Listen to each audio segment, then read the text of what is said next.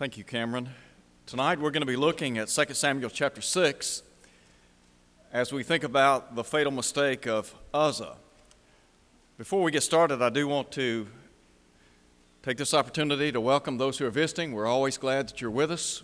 We're thankful for visitors from week to week. We appreciate so much your willingness to come and to honor us with your presence. It may be that you're looking for a church home. We always want to make you feel welcome. We encourage you to consider becoming a part of the work here. We'd love to have you come and join us as, as we do our best to live like Christ and to make Christ known in this community. Tonight, as we look at 2 Samuel chapter 6, we're going to be talking about the fatal mistake of a man by the name of Uzzah. As we begin looking at this text, what I want us to do is first of all, examine the text, and then secondly, make some application. There's a lot of information contained in not just this chapter, but also in a commentary on the event that occurs as recorded in 2 Samuel chapter 6. And then as we think about the New Testament, the new covenant under which we live. Paul wrote in Romans chapter 15, verse 4, that whatsoever things were written before time were written for our learning, that we through patience and comfort of the Scriptures might have hope. There's, there are a lot of great truths contained in the Old Testament, and there are a lot of principles that if we go back and we read and study these principles, we can find encouragement and instruction with regard to living under the law of Christ. And so tonight, we're going to first of all look at the text, and I want to begin by saying that the events that are recorded in chapter 6 are tragic because you have involved in this a man by the name of David. And David, as you recall, was a man after God's own heart. David was probably the greatest king over the United Kingdom. As a matter of fact, the children of Israel, the Jewish people, they esteemed David highly, and rightly so. But in this context, David bears a lot of responsibility for the problems that are created, and specifically as they relate to Uzzah and his death. So I want to begin by calling attention to verse 3, the passage that was read a moment ago. And as we look at verse 3, the writer, first of all, talks about the transportation of the ark. In verse 3, the Bible says that they set the ark of God on a new cart and brought it out of the house of Abinadab, which was on the hill. And Uzzah and Ahio, the sons of Abinadab, drove the new cart. They brought it out of the house of Abinadab, which was on the hill, accompanying the ark of God. And Ahio went before the ark. Then David and all the house of Israel played music before the Lord on all kinds of instruments, made of fir wood, on harps, on stringed instruments, on tambourines, on sistrums, and on cymbals. When they came to Nacon's threshing floor, Uzzah put out his hand to the ark of God and took hold of it, for the oxen stumbled. Then the anger of the Lord was aroused against Uzzah, and God struck him there for his error, and he died there by the ark of God.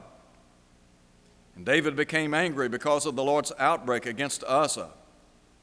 And he called the name of the place Perez Uzzah to this day. David was afraid of the Lord that day and he said, How can the ark of the Lord come to me? So David would not move the ark of the Lord with him into the city of David. But David took it aside into the house of Obed Edom, the Gittite.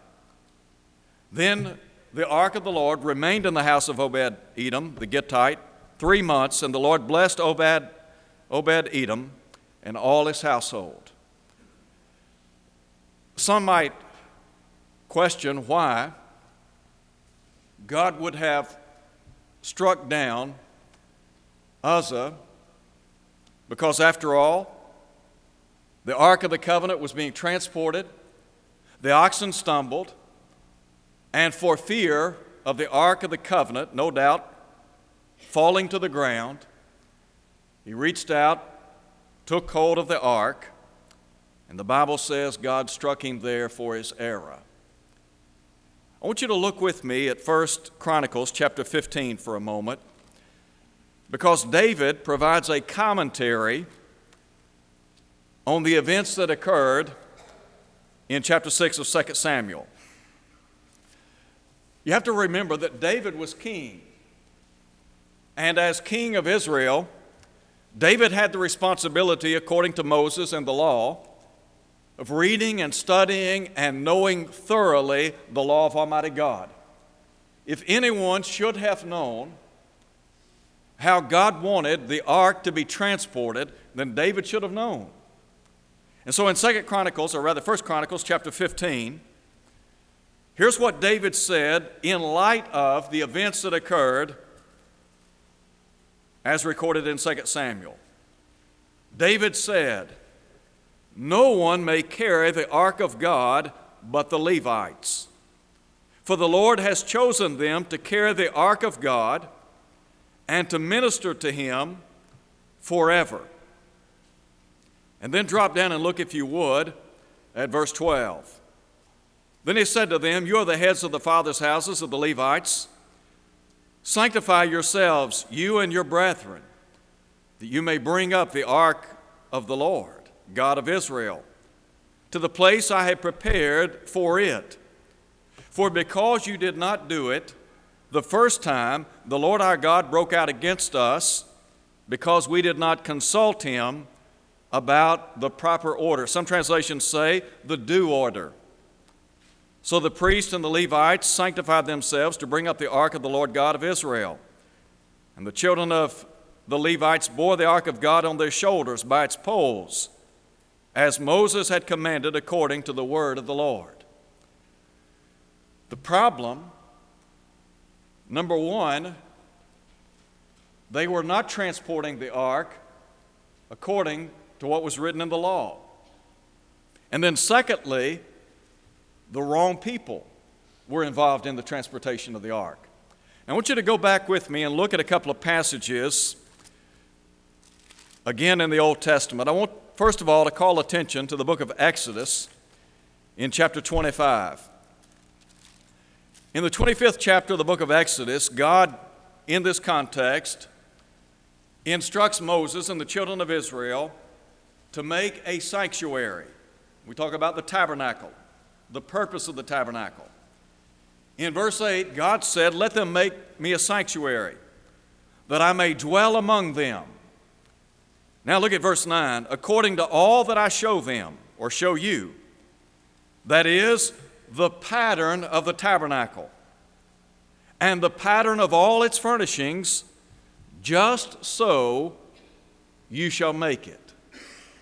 If you look at chapter 25, and what is recorded about the making of the tabernacle and the furnishings that went along with the tabernacle, God was extremely specific. He was very specific in instructing them how to make the tabernacle. Now, having said that, turn over, if you would, to chapter 39 of the book of Exodus. In chapter 39,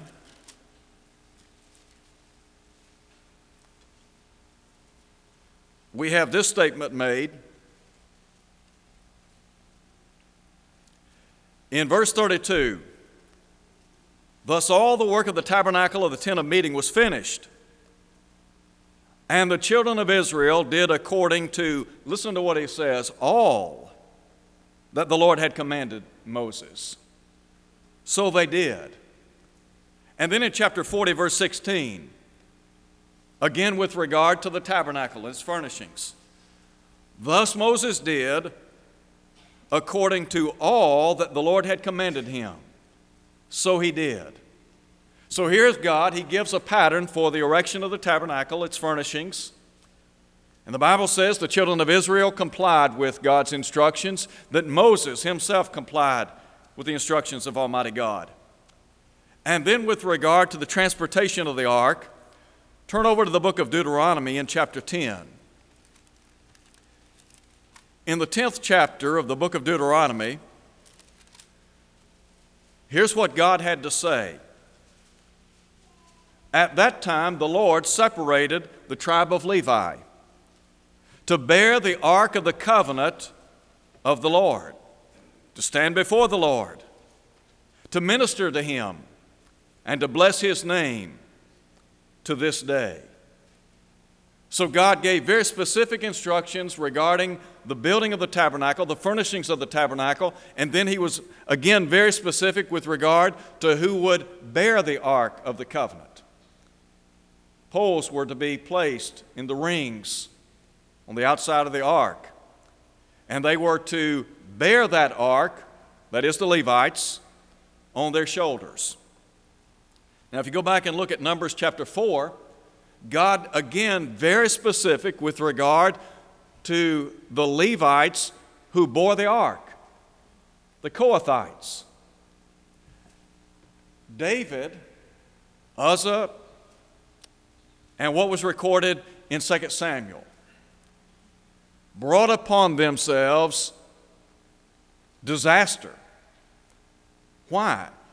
Because they failed to do things God's way. If you go back and you look at the old, old covenant, the old law, again, God was very specific about the tabernacle, the transportation of the tabernacle, the people that were to transport the Ark of the Covenant. What happened was a great mistake. David, as I mentioned a moment ago, should have known better. He ought to have known this is not what God wants.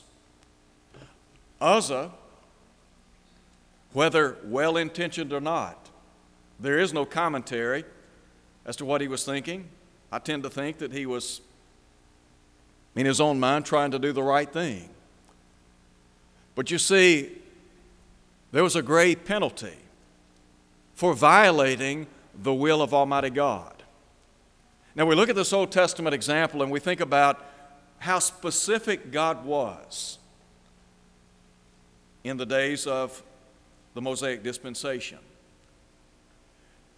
There is a lot of application for us today. I want you to think with me for just a moment or two about some of the things that we can learn from this account. I want to begin by talking about the sovereignty of God. God is sovereign, that is, He is over all. The psalmist in Psalm 99 at verse 1 said, The Lord reigneth. God is the creator, sustainer, and also the redeemer. Since God created the world, and the Bible says, the earth is the Lord's and the fullness thereof. Since He is the creator, the sustainer, and the redeemer, He has every right to give us a law or to give us instructions on how we're to live and to interact how we are to engage in fellowship with Him, how we are to approach Him in worship. Now, we talk about the Old Testament. If you go back to the period of the patriarchs and we talk about, again, the sovereignty of God, the fact that He is over all. You know, Paul said, There's one God and Father of all who is above all, through all, and in you all. He's over all, and so He has the right to legislate how we as His creation are to live.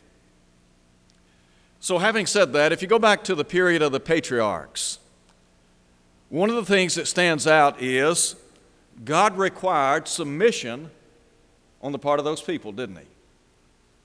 You recall in Genesis chapter 2, God having created Adam and Eve, placed them in the Garden of Eden, very specific instructions given they were not to eat of the tree of the knowledge of good and evil. God said, The day you eat thereof, you will surely die. In Genesis chapter 3, the Bible tells us that the serpent came on the scene, deceiving Mother Eve. Mankind, of course, endowed with the freedom of will. We have the ability, the right as God's creatures to make choices in life. We're not robots. God endowed in the first couple the right, the prerogative to make their own choices. Unfortunately, in chapter 3, they made the wrong choice. They ate of the forbidden tree. As a result of that, the Bible tells us that death came upon the human family. First, there was physical death. The Bible says in Romans chapter 5, at verse 12, through one man sin entered into the world, and death by sin. And death passed upon all men, for that all have sinned. And then, secondly, spiritual death came upon the human family. That's why you have, in Genesis chapter 3, verse 15, the promised seed given. God had a plan in place before the world began. God recognizing that in giving His creation the freedom, the choice to choose between good and evil, right and wrong, truth and error, mankind would make the wrong choice. Mankind did make the wrong choice. And so a plan was in place. John in the Revelation talks about the lamb slain before the foundation of the world. So the promised seed is given in Genesis chapter 3, verse 15. But nonetheless, God required obedience, submission to his will during the period of the patriarchs. In Genesis chapter 4, we read about the sons of Adam and Eve, Cain and Abel. And the Bible tells us that in the process of time, these two young men brought forth offerings unto the Lord. Cain brought forth of the fruit of the ground an offering unto the Lord. The Bible says that the Lord had not respect unto Cain and his offering. Abel, however, brought, brought forth of the firstlings of the flock and the fat thereof, and God had respect unto Abel and his offering. Now, somebody might ask the question how did these two young men know what to sacrifice to Almighty God? Well, in Hebrews chapter 11, the Bible says, by faith, Abel offered a more excellent sacrifice God had instructed them. You remember what Paul said? Faith comes by hearing, hearing by the Word of God. Obviously, they had been instructed. We could make a case that Cain and Abel spent the same amount of time cultivating their offerings. What if those offerings cost the same amount of money? Worth the same? Wouldn't matter. The problem Cain did not offer, offer by faith and Abel did. Well, what about the Mosaic dispensation? Did God require obedience to his law? Absolutely. You remember back in Exodus chapter 19, after God's people were brought out of Egyptian bondage? God said, You've seen what I did unto the Egyptians, how I bore you on eagle's wings and brought you unto myself. In verse 5, he said, Now therefore, if you will obey my voice and keep my covenant, the covenant given unto ancient Israel was conditional. They had to live in compliance with that covenant. When Moses rehearsed these words to the children of Israel, their response was in about verse 8 All that the Lord has spoken, we will do. They said, We'll be obedient to the will of God, we'll do what He says. Now, anyone with just a slight understanding of the Old Testament knows that during the period of the Mosaic dispensation, time and again, God's people would become unfaithful. They would be faithful for a period of time and then they would become unfaithful. As a result of that, the northern kingdom was taken into captivity by Assyria in about 722 BC. Over a hundred years later, God took the southern kingdom into captivity. Why? because of disobedience, because they refused to honor him, to live according to his will. Now, you can go back and you can look at the period of the Judges, going back in history. The book of Judges closes with these words There was no king in Israel, and every man did that which was right in his own eyes. Now, wait a minute. Did God not give them certain commands to follow? Yes, they, yes He did. As a matter of fact, the Bible tells us that the children of Israel were faithful to God during the days of Joshua and the elders who outlived him. But then there arose another generation after them that knew not the Lord, nor yet the great works which he had performed in Israel. So you have God's people being obedient for a period of time and then living in disobedience. The southern kingdom, the children of Israel, they were spared. Why were they spared? Because God needed to bring the Christ into the world. He needed that seed line to bring the Son of God into the, into the world. And He accomplished that. Jesus Christ was the fulfillment of all the Old Testament prophecies. Now, I say all of, that, all of that to ask this question What about the New Testament, the New Covenant? Is God very specific about what He has to say regarding how we are to live, to act? Is God very specific about how we become a part of His body, the church? Is God very specific about how we are to worship Him? Let me say this God is just as specific in the covenant, under the covenant that we're operating under today, as He was during the period of the patriarchs and during the period of the Mosaic dispensation. There are some passages that we ought to consider in this light. I mentioned a moment ago that God is sovereign, God is over all.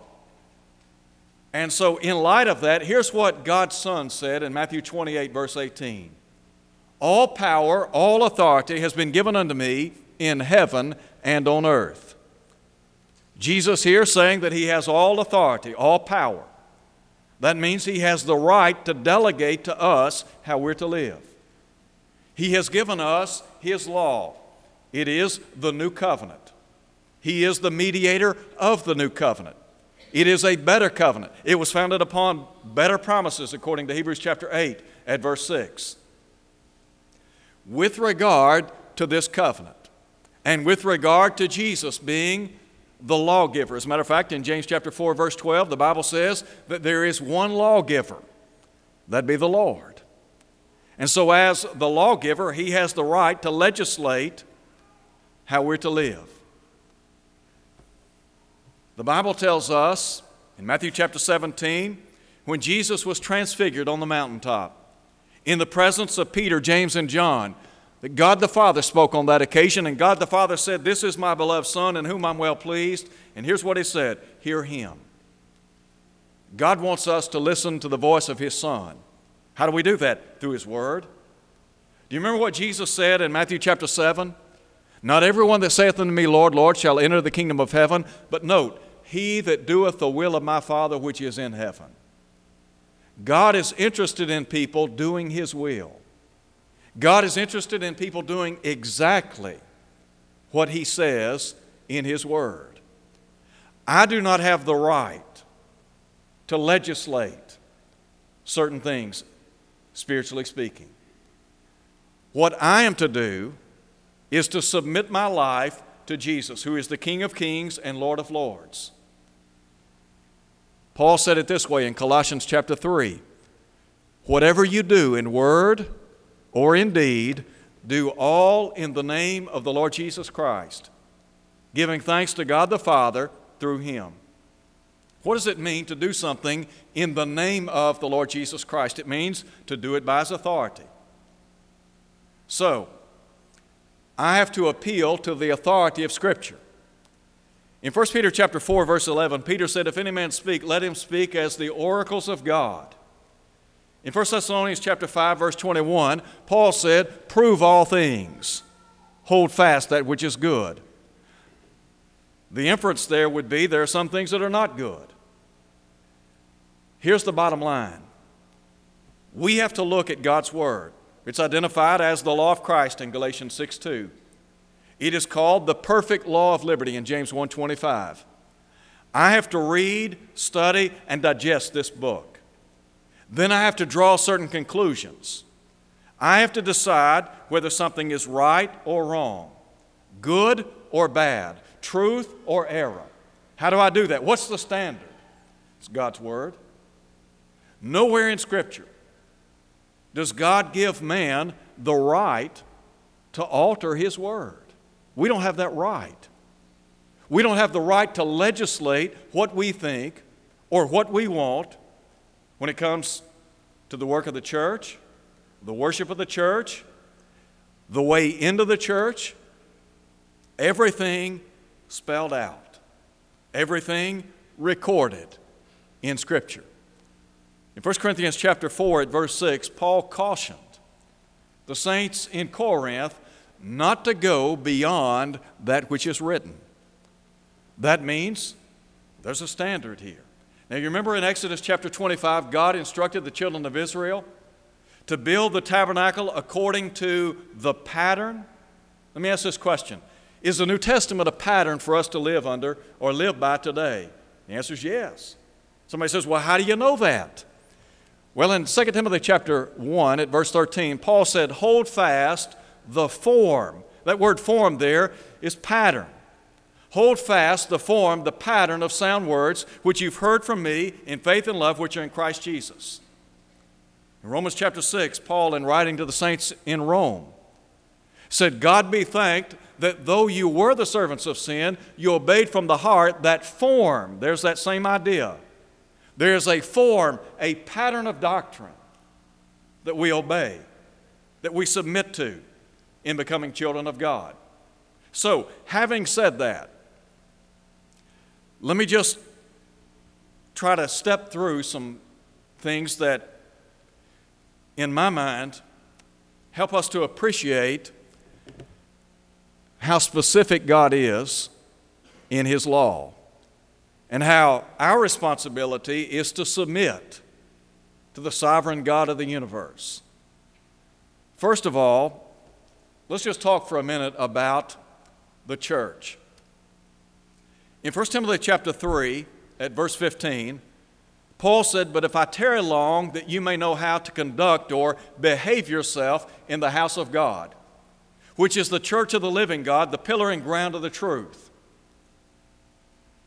Paul, here in writing to Timothy, is giving him a letter that outlines the conduct and really, in some detail, in some detail the government of the church in 1 Timothy chapter 3 with regard to the local church. The local church is governed by men who meet the criterion of 1 Timothy chapter 3 verses 1 through 7. They function as overseers, bishops, pastors. Those terms are synonymous. They're one and the same. When you read in the New Testament Nowhere do you read of a one man pastoral system. That is foreign to New Testament Christianity.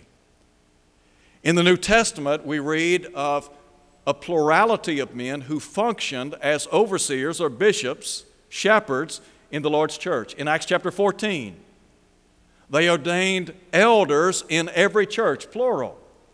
When Paul left Titus in Crete, one of the things that he left him there to do was to appoint elders in every church. Again, those men meet the criterion set forth in Titus chapter 1 verse 5 and following. 1 Timothy chapter 3. Now in 1 Timothy chapter 3 verses 8 through 13, we have a second set of guidelines and these guidelines pertain to those who would function as deacons or special servants in the church. The deacons operate under the oversight of the eldership. They are given specific tasks to engage in. They fulfill their work, and as a result of that, they're blessed by Almighty God. So, in a local congregation, you have elders, and then you have deacons, and then in 2 Timothy chapter 4, at verse 5, you read of evangelist. An evangelist is a preacher, a minister of the word. I am not a pastor. I have never been a pastor. Number one, I'm not qualified to be a pastor. Number two, there is no one man pastoral system in the church that we read about in the New Testament.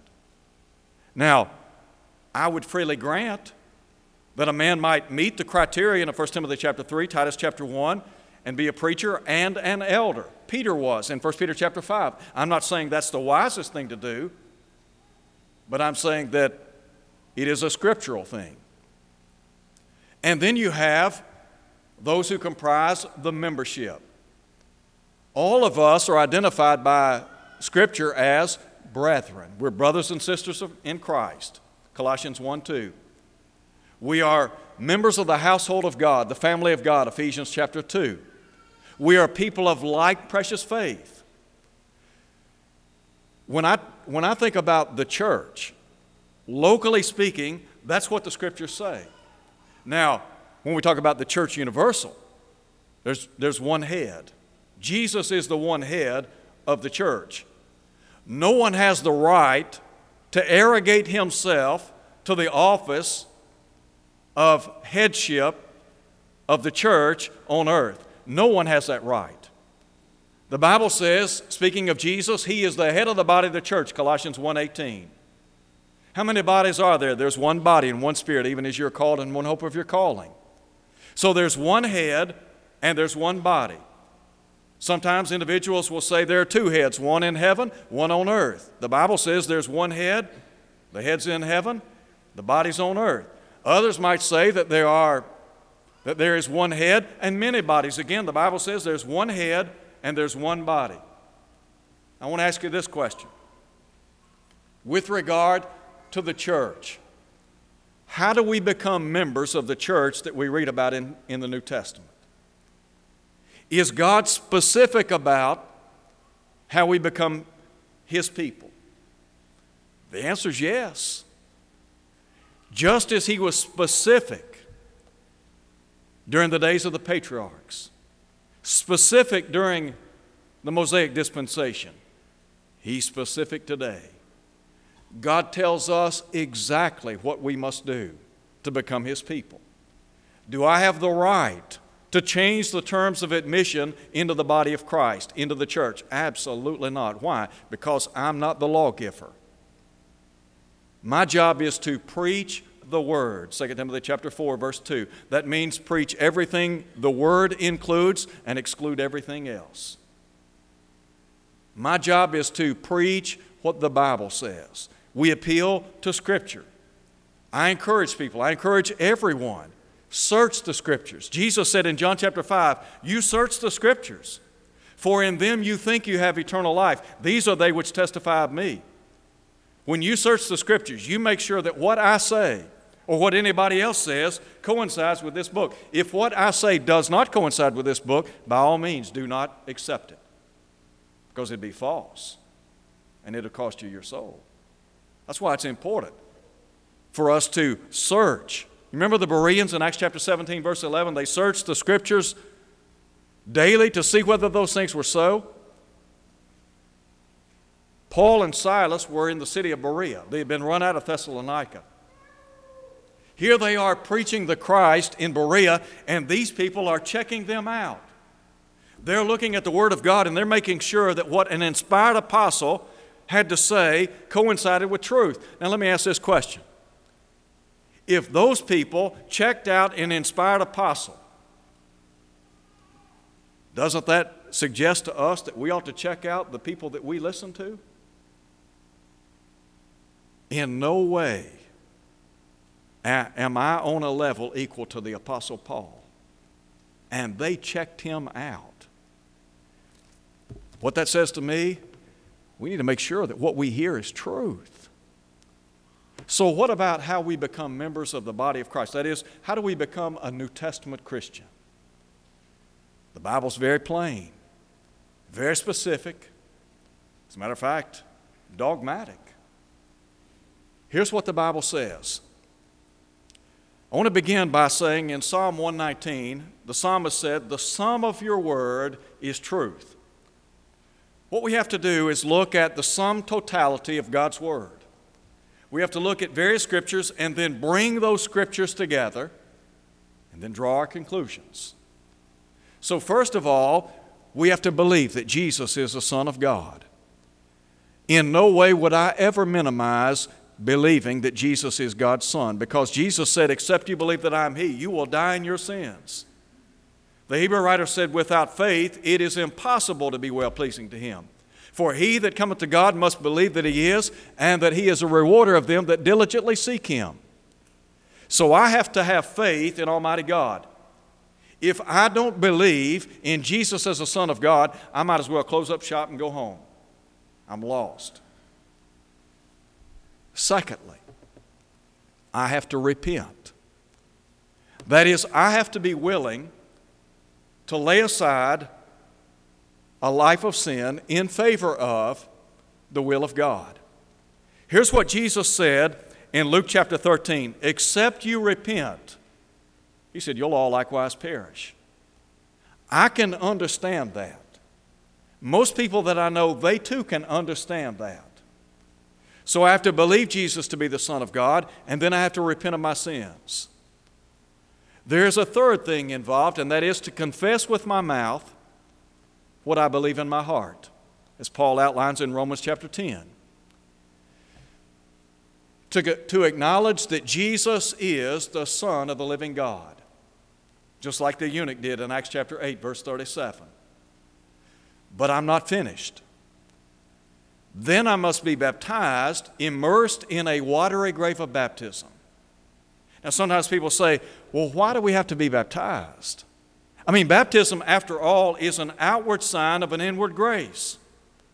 Baptism is simply a sign signifying that I'm a child of God.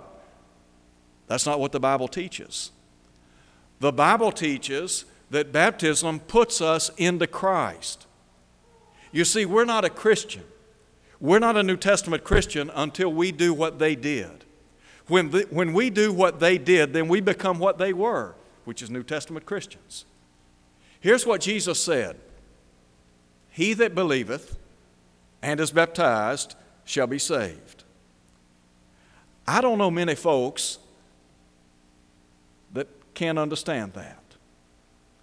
I mentioned before when I was just in grade school, first grade, and we had those reader books. I can't even think of the name of them now. But the books about Dick and Jane, some of you probably remember them. And one of the books, one of the books that I remember, it, have a, it would have a sentence like this See Spot Run. I can understand that. Look, if you can understand that, you can understand what Jesus said He that believeth and is baptized shall be saved. It takes work to misunderstand that. You can't misunderstand that unless somebody comes along and clouds the water. I want to ask you this question Did Jesus have all authority? Yes, he did, Matthew 28 18. Did Jesus know what he was talking about? The very question. We're talking about the Son of God. Surely he knew what he was talking about. Jesus said, He that believeth and is baptized shall be saved. Who am I to come along and say, you know what, you don't have to be baptized into Christ to go to heaven? Could you imagine somebody in the presence of Jesus saying, Now, wait a minute, Jesus, I believe in you, but I'm not going to be baptized to be saved? Would anyone have had that kind of audacity in the first century? And yet, some people today say you don't have to be baptized. What about on Pentecost Day? You remember Peter was given the keys to the kingdom of heaven? On Pentecost Day, he took the keys to the kingdom and unlocked the doors, thereby allowing people to become members of the body of Christ, the church, the kingdom that had been foretold of centuries earlier. When they asked the question, Men and brethren, what shall we do? Peter said, Repent and be baptized. That is a coordinating conjunction. Repentance and baptism for the remission of sins. You can't be saved unless you believe in Jesus, repent of your sins, and are baptized into Christ. Now, who said that? Peter did. Jesus did. All I'm doing is saying, This is what the Son of God said. I want to ask you a question. How many times have you heard people say, and in no way am I impugning their motives, how many times have you heard people say, all you have to do is believe in the Lord Jesus Christ and ask Him into your heart, and you'll be saved? Or recite what is typically identified as the sinner's prayer, and you'll be saved. Please listen to me very carefully. I do not know of one passage in the New Testament that teaches the sinner's prayer. It's not there. Every instance of conversion in the New Testament, in the book of Acts, I can find belief, I can find repentance, I can find confession, I can find immersion in water. I do not find the sinner's prayer. I do not find faith only. It's not there. I'm not saying that to be ugly or haughty or arrogant. I'm just saying the book that we call the Bible tells us exactly what to do to be saved. Unless we are willing to submit to the will of Almighty God, we can't be saved. Jesus said, Not everyone that saith unto me, Lord, Lord, shall enter the kingdom of heaven, but he that doeth the will of my Father which is in heaven. For many will say to me in that day, Lord, Lord, have we not prophesied in your name, and in your name done many mighty works, and in your name cast out demons? People that were sincere, honest, good hearted, hard working. What was the problem? They didn't do the will of the Father. Does it matter? Yes, it matters. Did it matter when they transported the ark? Yes, it mattered. Ask Uzzah. It matters whether or not we follow Scripture. Now, again, don't take my word for it. You go home and you put to the test what I've said. Validate it in your own mind. The Lord willing, I want to continue this lesson next week. I really don't like to be in the habit of carrying lessons over.